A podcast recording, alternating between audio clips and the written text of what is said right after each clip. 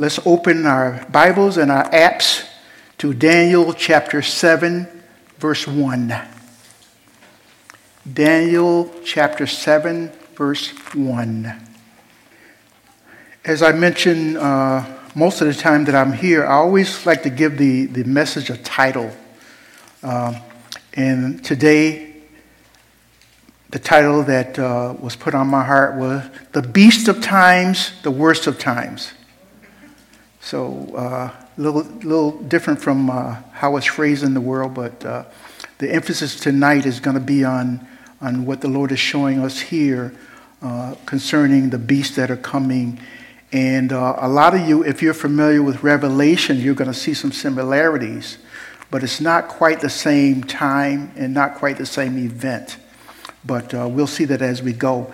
And I just want to say, as we go along, we're going to be making reference to what's here, but what I like to do when I get a chance to teach, I like to give life application. This wasn't just for then. There are things that are similar that are happening right now. And for those who don't keep up with the news, Jesus is coming back soon. You might not have heard yet, but uh, it's quite obvious that uh, soon and very soon. So, Daniel chapter 7, verse 1. In the first year of Belshazzar, king of Babylon, Daniel had a dream and visions of his head while on his bed. Then he wrote down the dream, telling the main facts. And in this, many questions uh, must have come to Daniel's mind. How could all this fit into God's plan? And we can ask ourselves the same thing today with all the things that are going on. There are a lot of things that are going on that we don't understand. How can this fit into God's plan? And in this case, it, the plan was for the nation of Israel and the coming of the king in David's line. So today, that same king is coming. That same king from David's line is coming. That's what we need to grasp. And what we want to attempt to do is just create a sense of urgency. Not that you, know, you become afraid or fearful of the times, but just that the time is short. And we are put here for a purpose. And the fact that you're still here means that there's work to be done. So the thought that I want to plant in your mind is to be prayerful. Think about it. Lord, what would you have me to do? It's all individual for everyone here. He has a different purpose. And just be sure and know that you know that you know that He knows you. You know, we can say, well, I know the Lord, but does he know you? Him I know, her I know, but who are you? We don't want to hear that. We want to know that we have that personal relationship with him. How could God recover the scepter and restore the kingdom? And if we go back to uh, chapters in Daniel, chapters 4 and 5, it talked about the uh, multi-metallic age. In that age, in that image, there were four metals. So here are only four beasts. Four kingdoms bridge the gap between Nebuchadnezzar uh, down to the return of Christ. The fifth kingdom is the one which Christ will set up at his coming. Since there are only four kingdoms prior to Christ's return, it is obvious that the fourth kingdom must exist today. That fourth kingdom, if you read this, you'll, you'll see things that are going on today, and it falls right in line with Christ coming back. Although presently dormant, this kingdom will make a final push for world dominance, which it will hold for a brief period. We'll talk about that later. The first kingdom of God was still in existence at the time of this writing. At the time that Daniel wrote this, that, that kingdom was, was in existence. But it was drawing rapidly to a close. So we can see that today. We'll talk about that as we go. A kingdom that has been rich and fruitful in praising the Lord and basing our very lives around the things of God. And now it's dissipating. This is what happened here. And we'll, we'll make reference to Rome. Did Rome fail because of outside influence? No. Rome fell apart because of the inside stuff that was going on. And so if you look around and you pay close attention to a nation that's imploding as we speak, Just give that some thought. Daniel had been set aside during the reign of Belshazzar, but he had an opportunity to give more attention to the Word of God and to writing. Uh, verse 2 Daniel spoke, saying, I saw in my vision by night, and behold, the four winds of heaven were stirring up the great sea. The four winds, um, in this case, broke violently upon the Mediterranean Sea, which is the largest body of water in that area. Typically, the wind blows from only one direction at a time, but here is a great tornado, and it has great violence. The winds speak of agitation, propaganda, public opinion, and disturbance. Is that going on today? Do we see agitation? Do we see propaganda? Do we see public opinion? And do we see dis- disturbance? I'm going to say yes. And the sea, the Mediterranean Sea in this case, suggests the masses of the mob and peoples. And, and th- this, this time refers to the disturbed conditions out of which these four nations arose. They took advantage of the fact that they created chaos on the outside, and it affected us on the inside. Is that going on today? All this strife, all these things that the world, social media has us thinking about, a lot of those things are on the outside. And then we bring them in, into our hearts, into our minds, into our very lives. And so that's what happened here, and that's what's happening now. So that life application is to look around. Can you see any similarities to what happened then and what's happening now? Certain ideals, idealists strive to capture the thinking of the disturbed masses of all nations and tribes.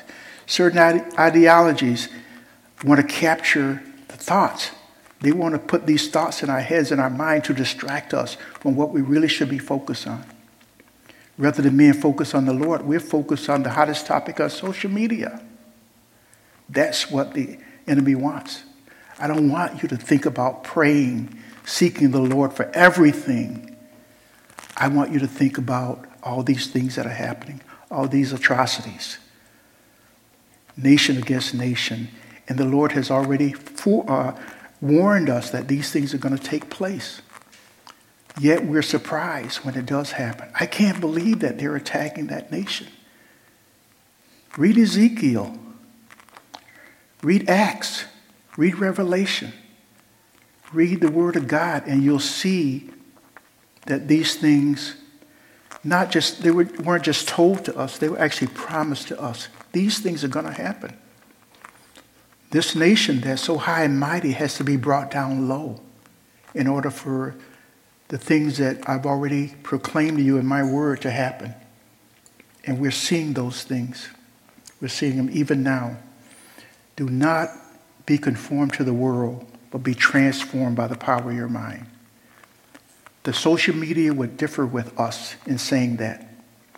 They want to, they want to tell us how to think, what to think, when to think who to trust, who not to trust. There's only one high and lofty one that we can trust. Read the word and find out who that is. And in Matthew uh, 13 47 says, Again, the kingdom of heaven is like a dragnet that was cast into the sea and gathered some of every kind. And as we see these four winds breaking violently, the idea is to catch us in that net of deceit and you've heard me say it 26 times. The problem with deception is you don't know you're being deceived. That's what we're subjected to even now. Well, I didn't know this was going on. I didn't know this is where we were going, but that's how deception works. That's the whole idea.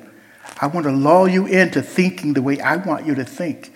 And then when it gets to the point of no return, what was I thinking?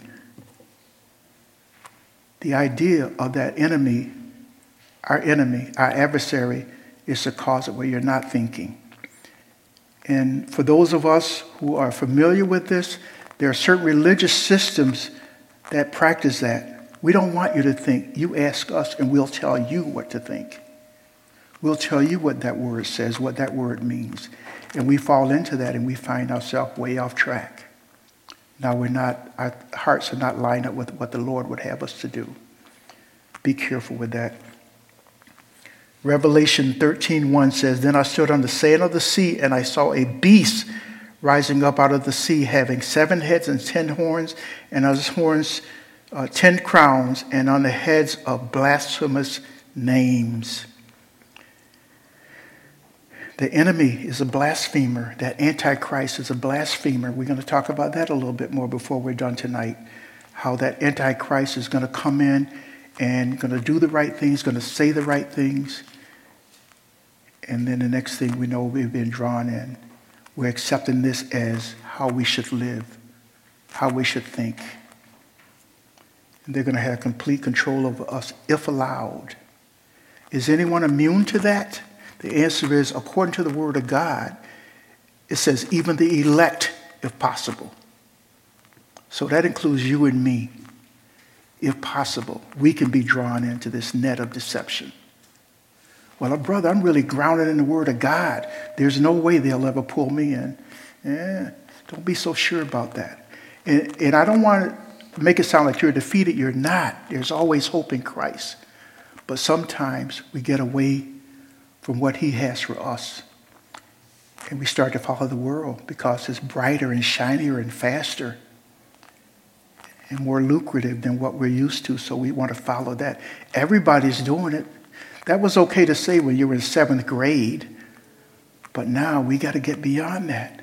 Everybody's doing it doesn't make it okay.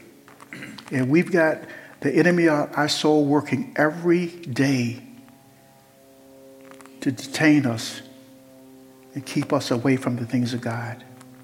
Our entire society is headed in that direction, and we all can see that. If your eyes open, if your heart's open, you can see that. Where are you leading us?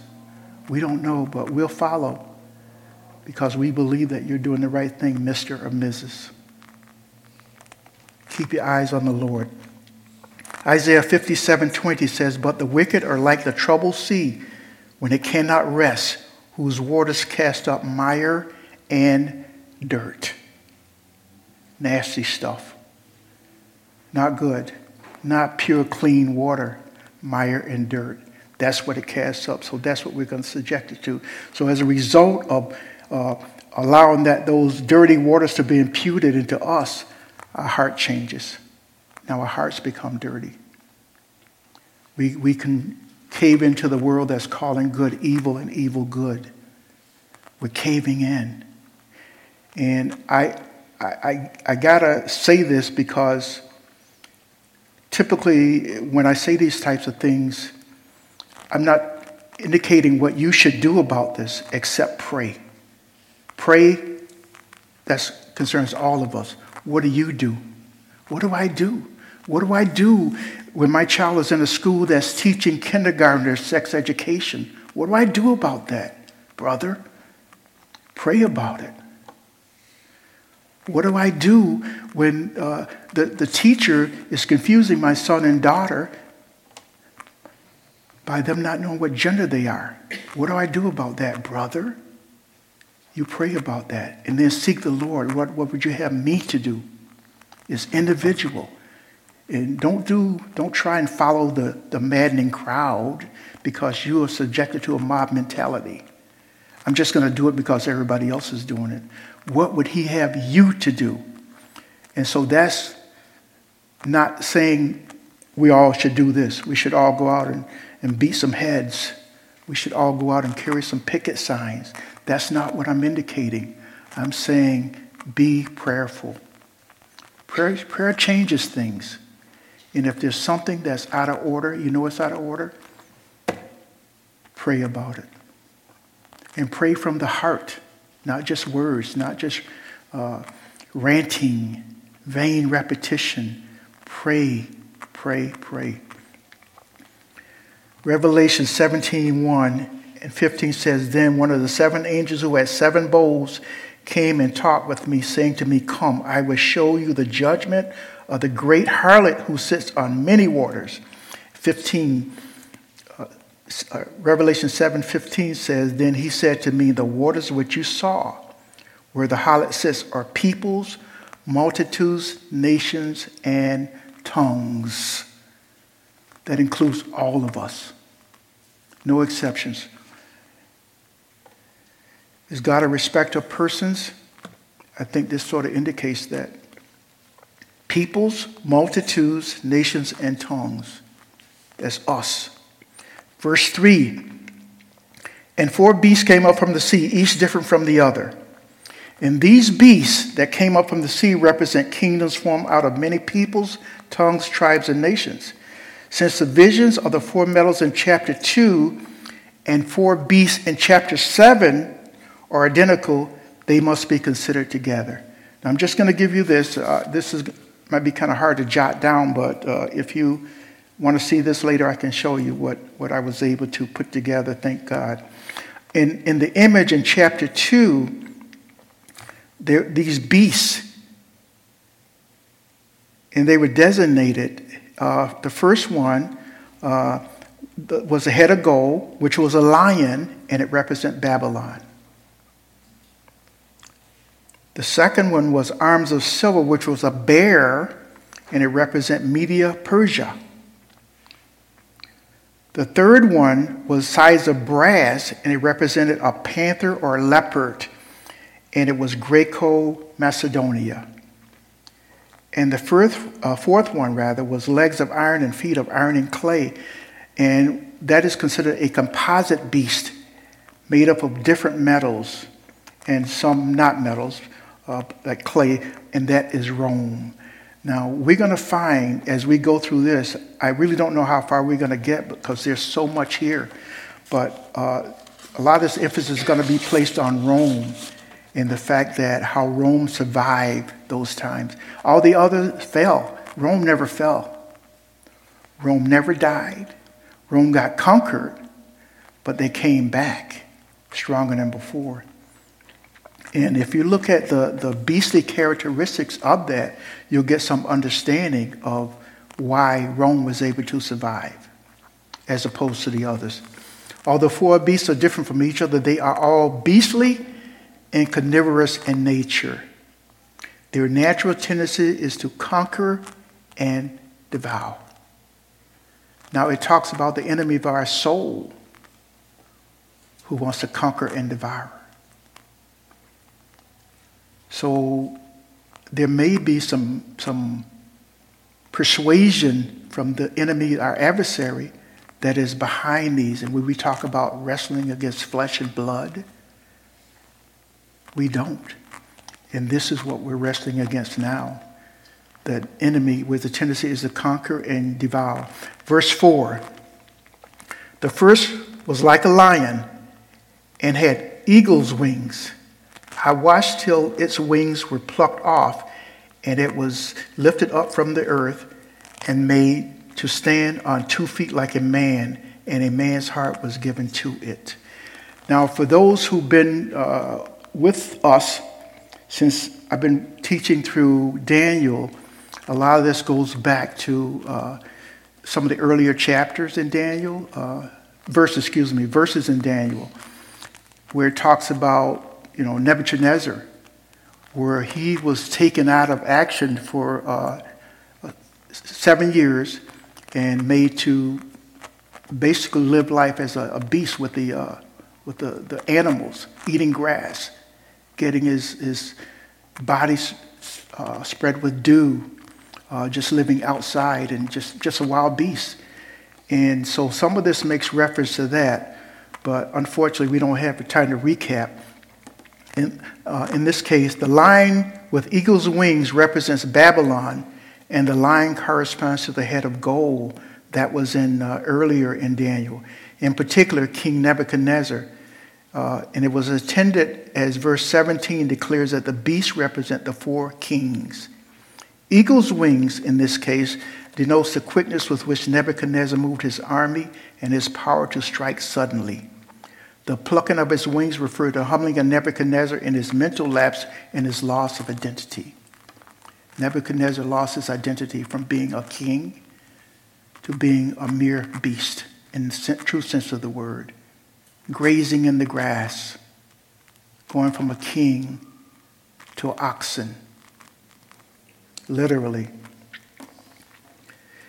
While the head of gold represented the outward glory, the cruel nature of the beast described the brutal paganism of this kingdom as described in Daniel chapters 2 and 3. They had so many gods, and they had a God for everything, so the paganism was running rampant to the point where the kings did not want to hear from Daniel. We're not going to have you in my kingdom if you're going to be talking this God stuff. Some of you hear that today. You know, you take your Jesus and get out of here. You Bible thumpers, you whatever they call us. I'm sure some of you heard names that we don't even want to mention here. But that's what's happening. That's what happened then, and that's what's happening now. So he, they didn't want to hear from Daniel until there was a need. And some of you, especially in the workforce, how the, the, your coworkers don't want to have anything to do with you. But when the trials come, hey, brother, hey, sister, can you pray with me? Some of you have heard this before. You don't even speak to me. But now that they know that there's a godly influence, they can see or probably sense the godly influence now. Can you pray with me? Can you pray for me? So this is what happened with Daniel. They put him on the shelf because of his godly beliefs. And they tried to have his life taken away back in verse 6 and the time in the lion's den. They had to take had his life taken, but God, but God was with him. So he was able to come through it. Always hope in God. Always. You always got a chance. There's always a way out. He always provides a way out if it's his will. Verse 5 And suddenly another beast, a second like a bear, it had raised up on one side and had three ribs in its mouth between its teeth. And they said thus to it, Arise, devour much flesh. Carnivorous, carnivorous beasts devour and destroy. The bear, representing uh, Medo Persia, correspond with the arms of silver. As the bear raised itself up on one side, the Im- this image was ambidextrous. And that has a lot of meaning because these two kingdoms were split. The Medians and the Persians were split, but they were equally deadly. So the Medes would strike from this side, Persia would strike from this side. You're done. First, he struck with the strong left hand of the Medes, then followed through with the upper deadly right hand of Persia. Persia stayed in the fight until the final destruction of the empire. The three ribs in his mouth speaks of the three kingdoms that formed the, the empire Babylon, Lydia, and Egypt. Those were the three ribs. That represented the three ribs that it had in his mouth. Though there were no wings on the bear, it was told to arise and devour much flesh. This great lumbering bear is a picture of massive, deadly, slow moving forces. That's what it was, and that usually represents a, a nation that's large, just massive, and that's what the bear represented in this case.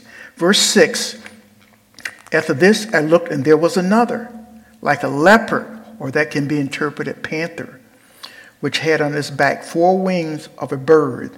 The beast also had four heads, and dominion was given to it. And this leopard, which can be translated as panther, leaps with suddenness upon his prey and represents the Greco Macedonian empire of Alexander the Great. And for you uh, historians out there, you know that this man was a, a ferocious ruler and everything that his armies did was quick and deadly.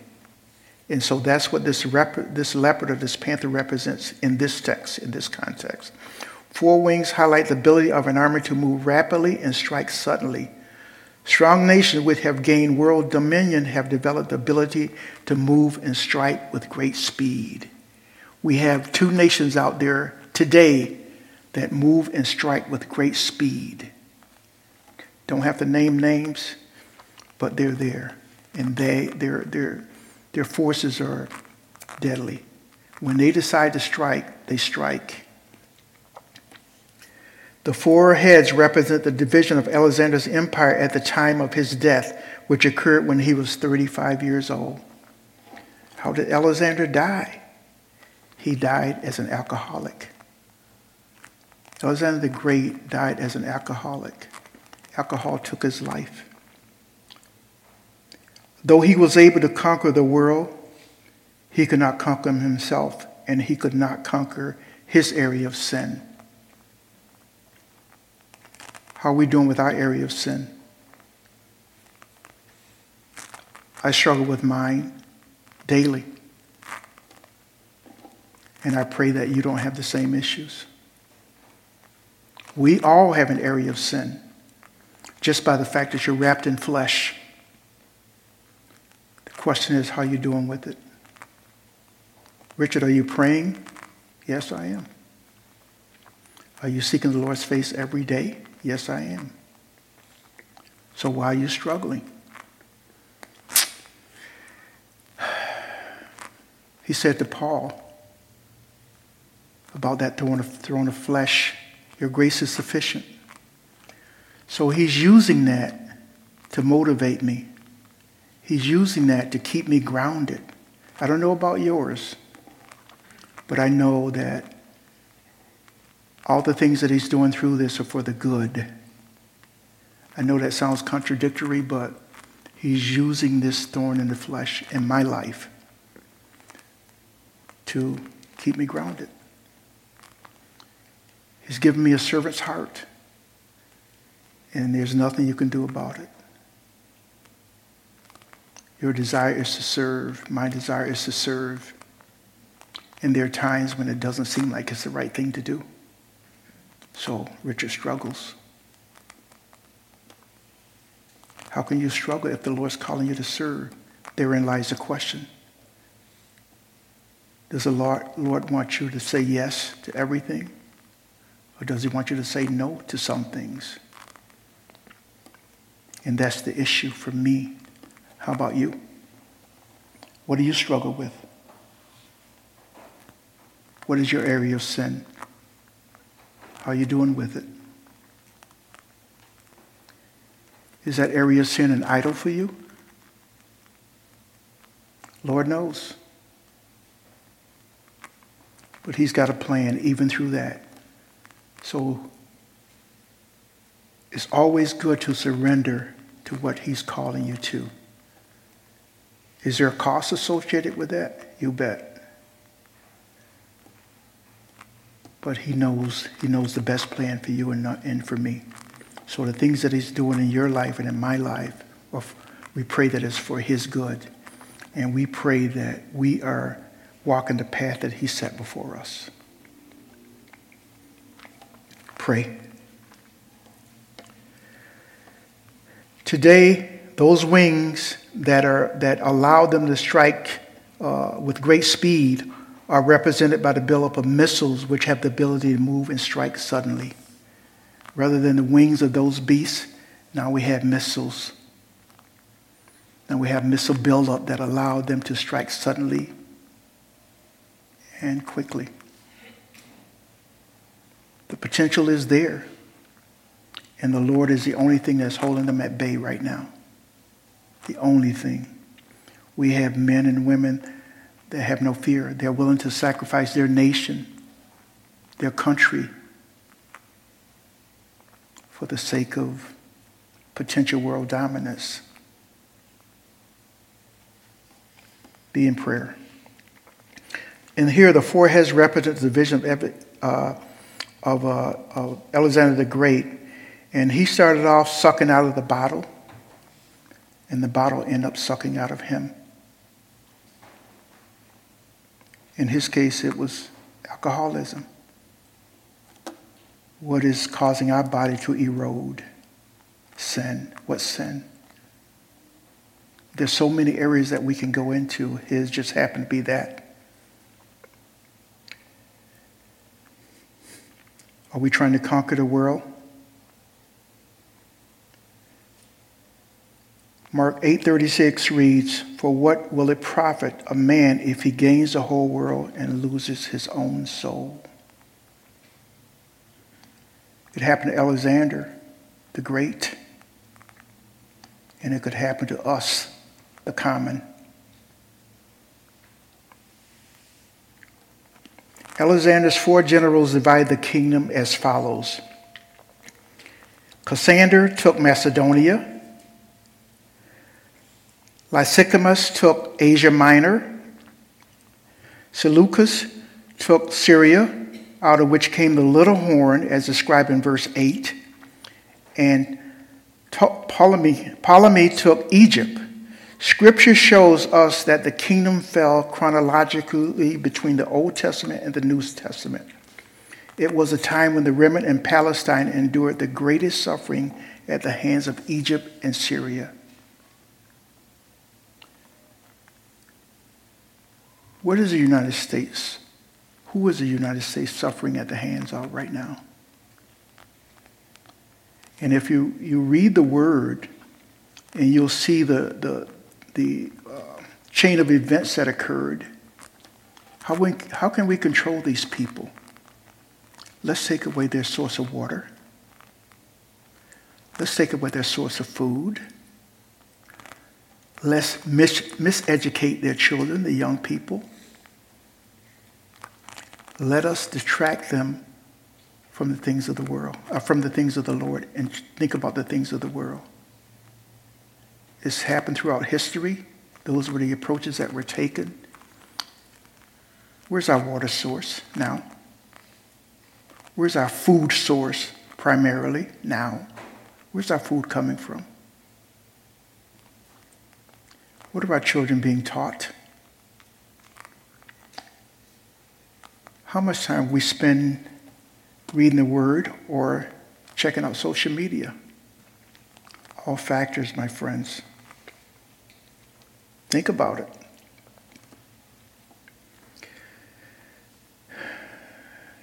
It was a time when the remnant in Palestine endured the greatest sufferings at the hands of Egypt and Syria. Are we suffering? That's subjective. You say no, you say yes. Writings on the wall, as we talked about in Daniel 6. Verse 7 After this I saw in the night visions, and behold, a fourth beast, dreadful and terrible, exceedingly strong. It has huge iron teeth. It was devouring, breaking in pieces, and trampling the residue with its feet.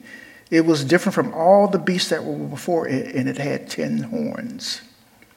This is the one beast that we're going to focus on a little bit more throughout this, depending on how far we get. The fourth beast was divided into uh, divided from the other three as a separate vision, while the other three beasts had counterparts in the jungle, the woods of the zoo. The fourth beast had not been seen on land, on sea, or in the air. Nothing that we could imagine, and we, we talk about in Revelation, like this or like that. And with this particular beast, there's no like It's something that we've never seen before.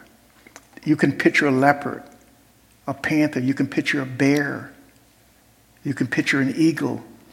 How do you picture this fourth beast? It's a composite. What does it look like? What are his habits? Uh, is it, it's a carnivore. It's ferocious. Its mission is to destroy. But what is it? described as dreadful and terrible, exceedingly strong, this beast incited dread and terror. It was like no other beast that preceded it. Its iron teeth, which is identified as Rome, the legs of iron are the image vision, the iron heel of Rome was on the neck of the world for an entire millennium. That's a long time. Rome had its neck, its, its, its, uh, its, its heel on the neck of the world for an entire millennium. The beast had ten horns, which were similar to the feet of the image with ten toes. The vision of the four beasts has been fulfilled. There remains for the future the time of the horns. The other beasts have been taken out, except for this one, except for Rome.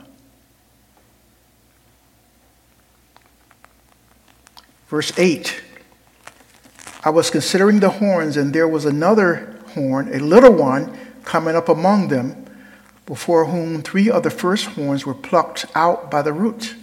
And there in this horn were eyes like the eyes of a man, and a mouth speaking pompous words. Notice that the ten horns did not represent a fifth kingdom,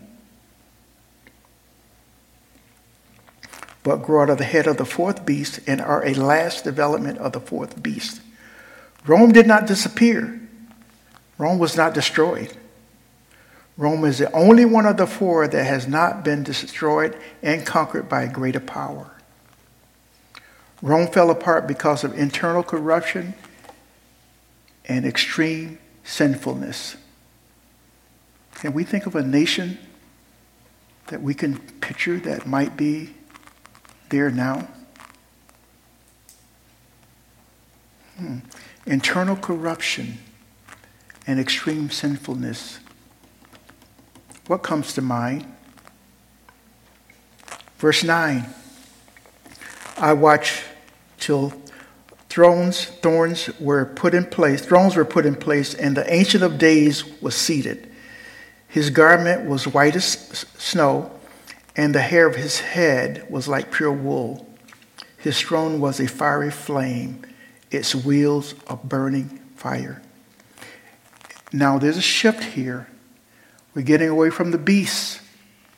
We're going into scenes or visions of heaven. And the scene shifts to heaven where the throne of God is revealed. This is possibly the same scene as described in Revelation chapter 4 and chapter 5. It is preparation for the judgment of the great tribulation and the second coming of the Christ to the earth. Revelation 4 4 says, Around the throne were 24 thrones, and on the thrones I saw 24 elders sitting, clothed in white robes, and they had crowns of gold on their heads. And in Daniel's vision, he was not concerned about the details that appear in Revelation. His subject did not include the church and its future. Daniel made no reference to the church and its future. He talked about what was happening, what he envisioned in heaven, and it really wasn't about us. And the reason for that is during this time, during this era, Daniel was focused on Israel. Nothing more, nothing less, and nothing else, just Israel. But I want to challenge us to look at how Israel responded to the Word of God how Israel responded to the coming of the Messiah, how Israel either acknowledges or not today. And you can't see much difference there between Israel and this nation.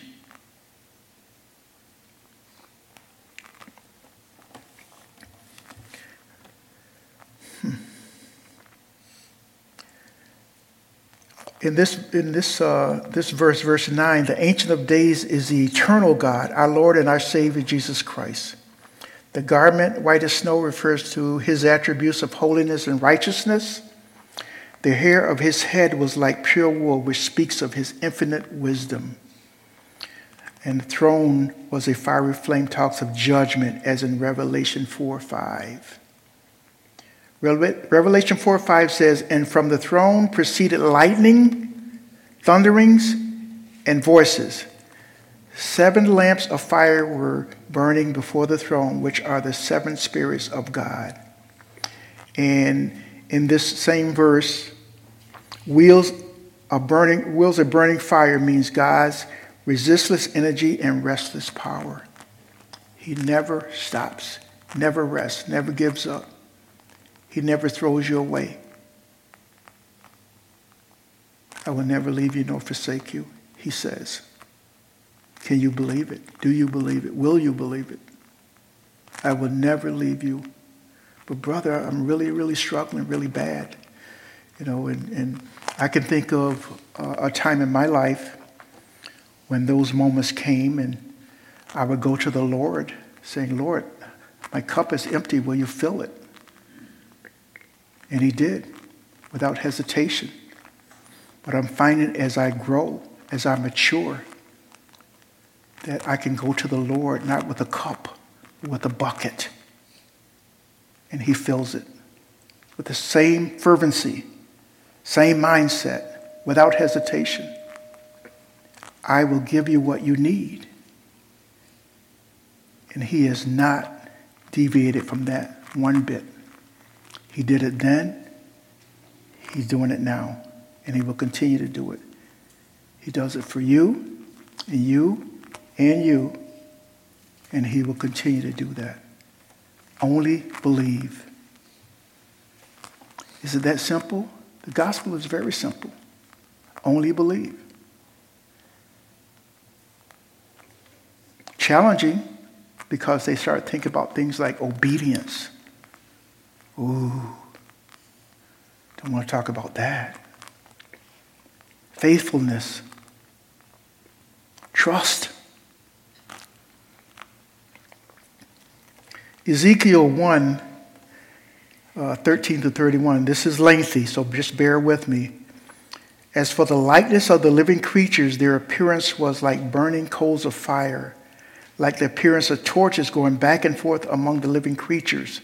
The fire was bright, and out of the fire went lightning, and the living creatures ran back and forth in appearance like a flash of lightning. Now, as I looked at the living creatures, behold, a wheel was on the earth besides each living creature with its four faces. The appearance of the wheels and their workings was like the color of beryl, and all four had the same likeness. The appearance of their working was, as it were, a wheel in the middle of a wheel. Wait a minute. A wheel in the middle of a wheel? What's that about? Read it. Read Ezekiel chapter 1 and see if you can get some understanding of what that really means. There's a lot of significance to it, but you got to understand it. Pray that the Holy Spirit will give you uh, an understanding of what that really means. Ezekiel chapter 1. Continue. When they moved, they went towards any one of four directions. They did not turn aside when they went. As for their rims, they were so high, they were awesome and their rims were full of eyes all around the four of them. When the living creatures went, the wheels went beside them, and when the living creatures were lifted up from the earth, the wheels were lifted up. Wherever the Spirit wanted to go, they went because the Spirit, there the Spirit went. And the wheels were lifted together with them, for the Spirit of the living creatures was in the wheels. When those went, they went. When those stood, they st- these stood. And when those were lifted up from the earth, the wheels were lifted up together with them, for the spirit of the living creatures was in the wheels. Wow, that's pretty, uh, pretty scary stuff, man. You know, not very encouraged right now, my brother. Come on, give us some good stuff, man. Verse 10 A fiery stream issued and came forth from before him. A thousand thousands ministered to him. 10,000 times 10,000 stood before him. The court was seated and the books were open. Now, just so there's uh, no misunderstanding, this is not the great white throne ju- judgment. For those who don't understand that, that statement, just remember this is not the great white throne judgment, which occurs after the millennium, but is the setting for the judgment of the great tribulation and return of Christ to establish his millennial kingdom upon the earth. Now, I know I just lost a whole bunch of folks with that statement. I know it. But check it out. Uh, Revelation 5 11 through 14 says, Then I looked and heard the voice of many angels around the throne, the living creatures and the elders, and the number of them was 10,000 times 10,000 and thousands of thousands, saying with a loud voice, Worthy is the Lamb who was slain to receive power and riches and wisdom and strength and honor and glory and blessing. And every creature which is in heaven and on the earth and under the earth and such as are in the sea and all that are in them, I heard saying, Blessing and honor and glory and power be to him who sits on the throne and to the Lamb forever and ever. Then the four living creatures said, Amen. And the 24 elders fell down and worshiped him who lives forever and ever. Who's worthy? Anybody worthy? Is he worthy? You bet. Absolutely. Actually, we count on it. He's worthy. Verse 11 I watched them because of the sound of the pompous words which the horn was speaking. I watched till the beast was slain and his body destroyed and given to the burning flame. And while God is setting the judgment scene, uh, these things are occurring. Revelation 13, 5, 6, and he was given a mouth speaking great things and blasphemies. And he was given authority to continue for 42 months. Then he opened his mouth in blasphemy against God to blaspheme his name, his tabernacle, and those who dwell in heaven. And the emphasis on this kingdom represented by the last beast is not on the beginning, but on its end. The appearance of the little horn is shortly before Christ comes to judge living nations and individuals. This period is the same as the Great Tribulation. Verse 12. As for the rest of the beasts, they had their dominion taken away, yet their lives were prolonged for a season and a time. Uh, though the first three beasts were destroyed, the ideas and philosophy of the kingdoms they represented lives on and will be manifested in this great tribulation. I will not have this man to rule over me. You would think that, how dare they? But it's going to happen. It's going to happen. There are some who just says, you can go to heaven if you want. I'm not going. Don't want to know anything about it. Hard for some of us to comprehend that, that some will still have that mindset. But that's why we have what we have today. We have people that are rallying against God. No, thank you. I've heard some good things, but it's not worth the cost that I got to pay. So I'm just going to go to the other side and party with my friends. Nonsense, but we've heard it.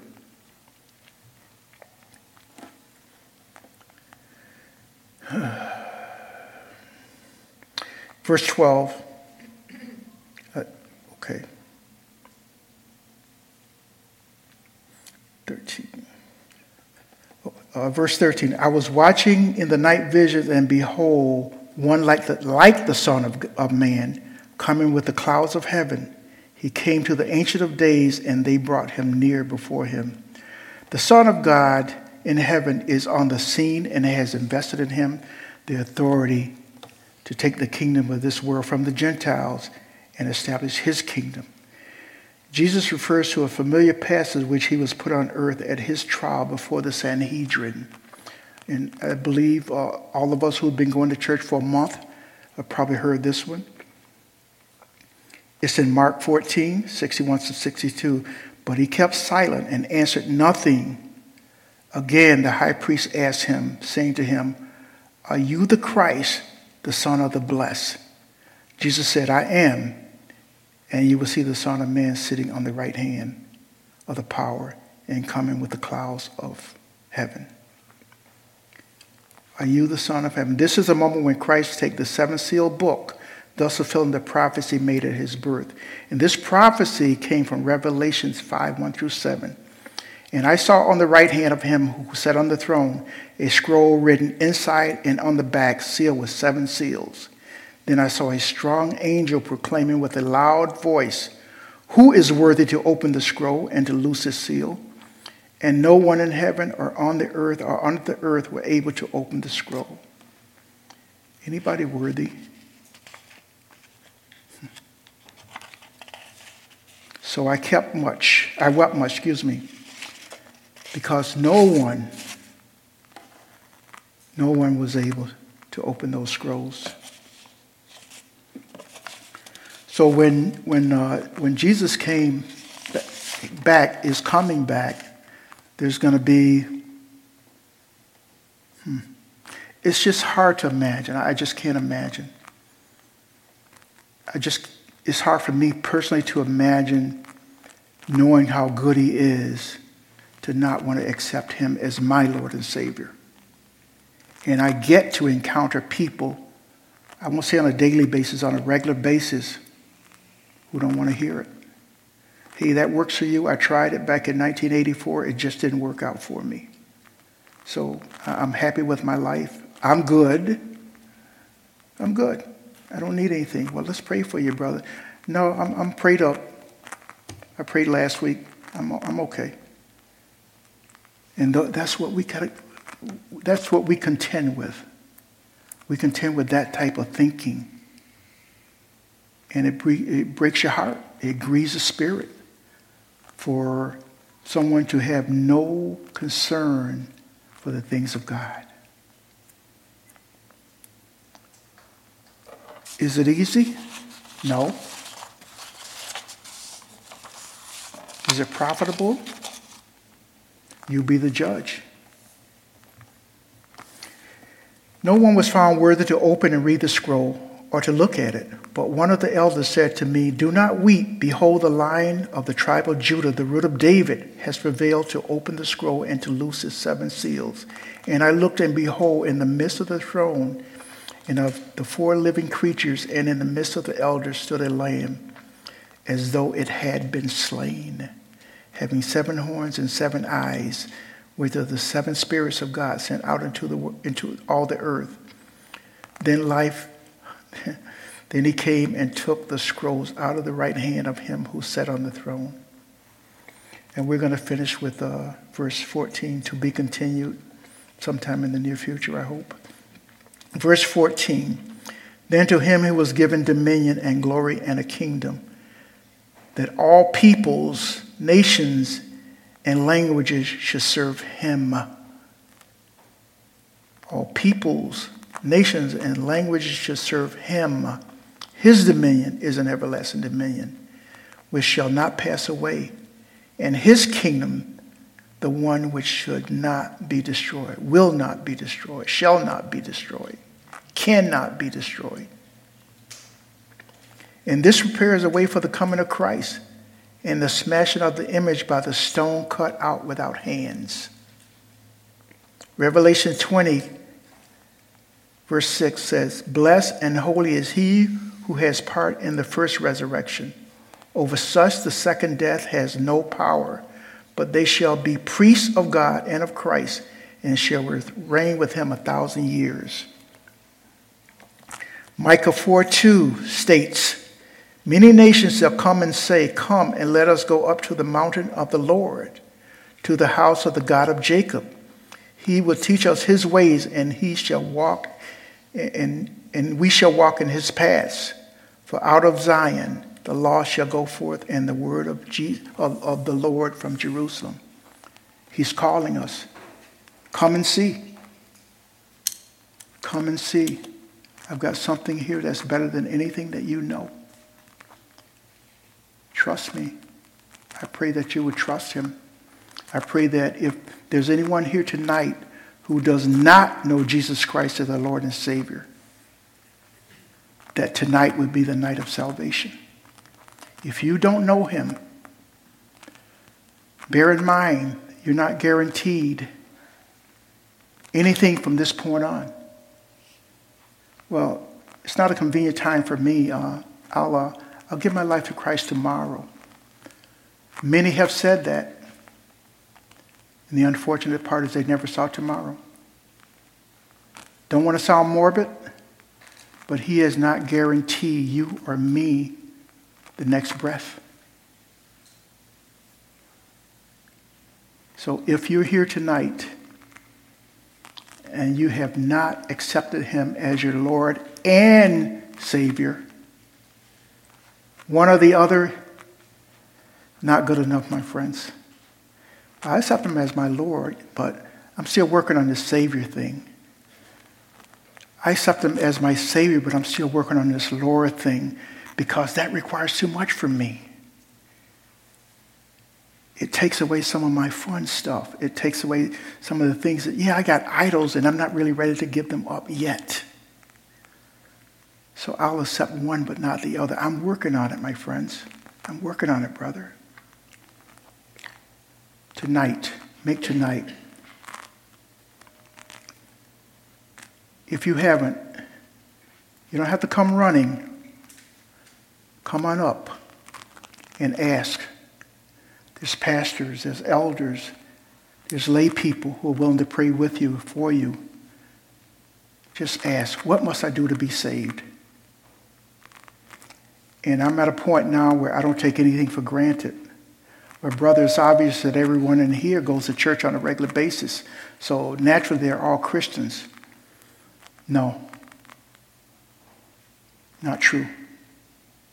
So if you don't know for sure that you're in good standing with the Lord, make sure that you know before you walk out of these, this building tonight. Heavenly Father, we're just so thankful for uh, how you blessed us well beyond measure one more time, Lord. And I thank you for my friends. I thank you for their willingness to keep their eyes, ears, and heart open to receive what you have for us tonight, Father. And I just pray that if I've said even one word that discouraged my sister or my brother, Father, that you would just eliminate it or delete it from our minds right now.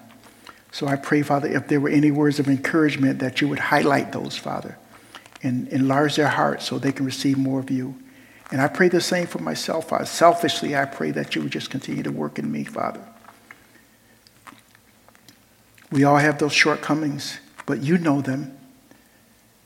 You know what we struggle against. You know what our idols are. You know the things that cause us to fall. You also know the things that cause us to rise. So, Father, I pray that you will work in each and every one of us to be about your business and to not look forward to tomorrow by doing great things. But tonight will be the night. I pray that we would continue to seek you in every way, Father. And I pray that our prayers would be that you would have your way in our lives in every way. So we give praise and honor to the only one who is worthy to be praised, our Lord and our Savior, Jesus Christ. In your name we pray. Amen, amen, and amen. God bless you guys.